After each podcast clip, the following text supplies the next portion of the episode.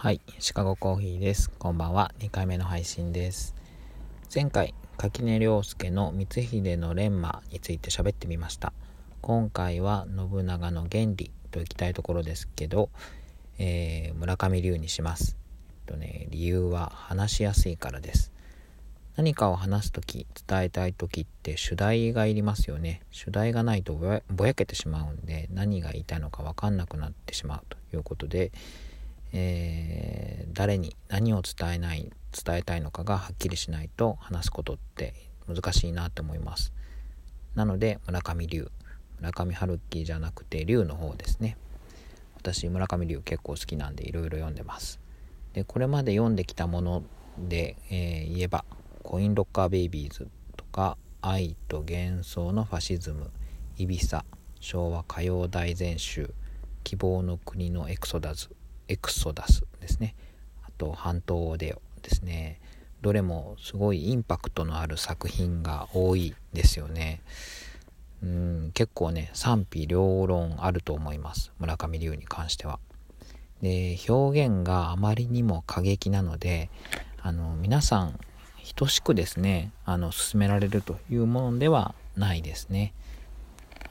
短編集もいろいろあって「走れ高橋」とかで空港にてとかあるんですけど内容は過激で濃いものが多いですね。あと新聞連載にもなっていた「インザ味噌スープ」これ読売新聞の夕刊に当時出てたかなと思いましたけど私これあの新聞で当時読んでましてですねあの途中で読めなくなりました。もう気持ちが悪くなってきて。でそれを新聞紙面に載っけてしまうんだからそれはそれでちょっと勇気あるなと思ったりもしてました。でここまで話しておいて一体何の紹介をするんだというところですけども今回は5分後の世界を紹介したいと思います。この5分後の世界なんですけども話自体は究極のたらればなんですけど日本が第二次世界大戦に負けない世界ごく少数の誇り高い日本軍がゲリラ戦を続けているというようなあ世界をですね表現しているものでパラレルワールドの話ですね。でこれは通常の世界と5分だけ時間がずれているという設定です。でこのパラレルワールドに普通の社会からこう裏社会をかいくぐりながら、まあ、のうのうと怠惰に生きてきた主人公小田切が迷い込んでしまってこの普通のまあおっちゃんなんですけどね小田切の目を通して見る戦う日本人像っていうのを書いているというのがこのお話の流れです。でこの5分後の世界の特徴的なものっていうのが戦闘シーンですね。あの映画の「プライベート・ライアン」ってありますよねスピルバーグの。あの冒頭のノルマンディ上陸のシーンありますよね。20分間の戦闘シーン。あれあの激しさもう今までこのシーンの誰が主人公なのかよくわからない状態なんですけどもどんどんどんどんやられていく。もうあの戦闘シーンをですね文章で描ききってしまうような内容です。映画でこその圧巻の描写というのがあのプライベートライヤーにありましたけども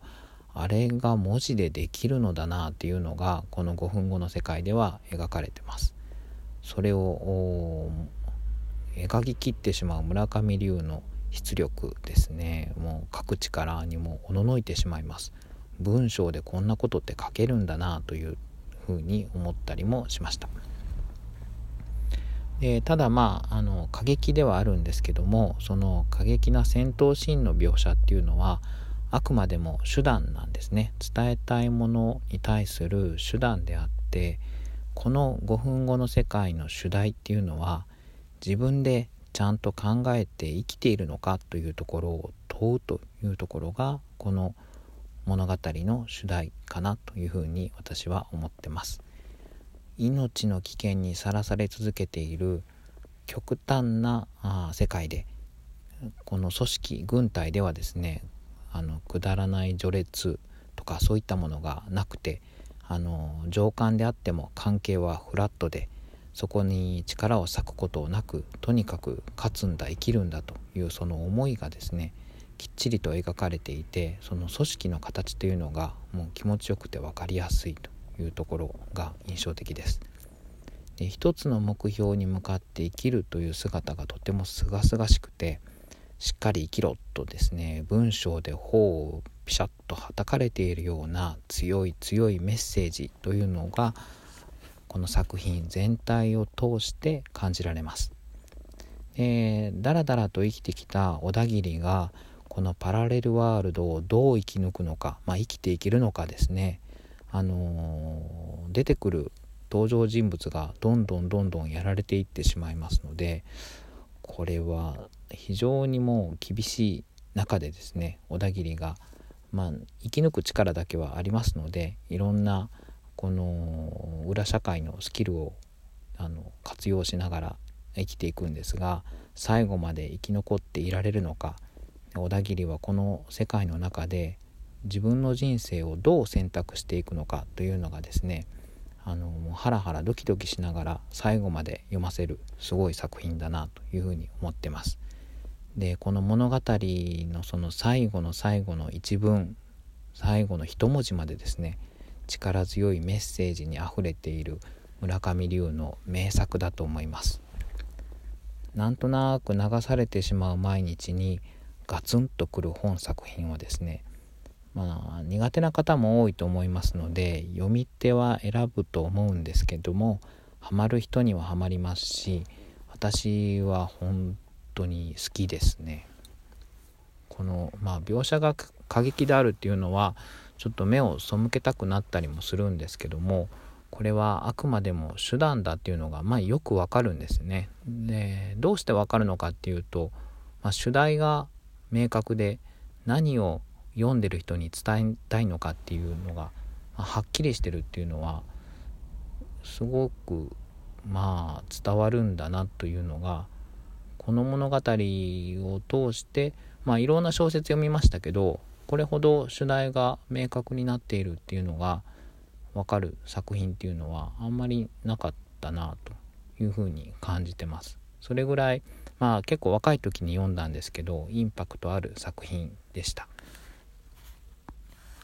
はい、ですのでまあ一度皆さん手に取ってみてどんなものなのかなっていうのをパラパラとめくってみるのもいいかなというふうに思います。あと村上龍の作品でいくと同じようにこうメッセージ性の強い「半島でよ」「いでよ」かな？がありますけどもあれは北朝鮮の精鋭部隊が日本に攻めてくると。で攻めてきてそれを待ち受ける日本政府の混乱ぶりというのもこれも結構、ま、皮肉めいて表現をされていて非常に少数精鋭であっても一つの意思でもって固まった組織っていうのがいかに強いのかというのはこの半島デオの中では示されているのかなというところでこれも非常に面白いですね。でこの攻めてくる北朝鮮の精鋭部隊に立ち向かうのがその立ち向かっていくのが路上生活をしているような人たちであったり何もあの仕事を持たない若者たちであったりするんですけどもこれがこの前作昭和歌謡大全集とつながっているというところがこの2作のポイントですね。昭和歌謡大全集はこれまただいぶ飛んでる作品なんですけど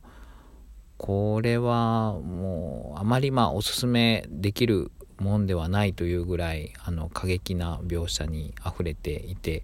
まあ読んだ時は私もこれはひどいなと思ったんですけど次の作品と合わせて読むとこれもあの、ま、しっかり考えて生きていけば人間ってどうなるのかというのが分かると。2つ合わせてみて初めてあよく分かったなというふうな気もするのでまあいろいろ村上龍の作品についてはあのひどい作品も描写がひどい作品もたくさんありますけども合わせて読んでみるっていうのは非常に楽しいんではないかなというふうに思います。でちょっとあの激しめの作品を2つほど語ってしまいましたので次は少し優しいものをお話しできればなというふうに思います。以上です。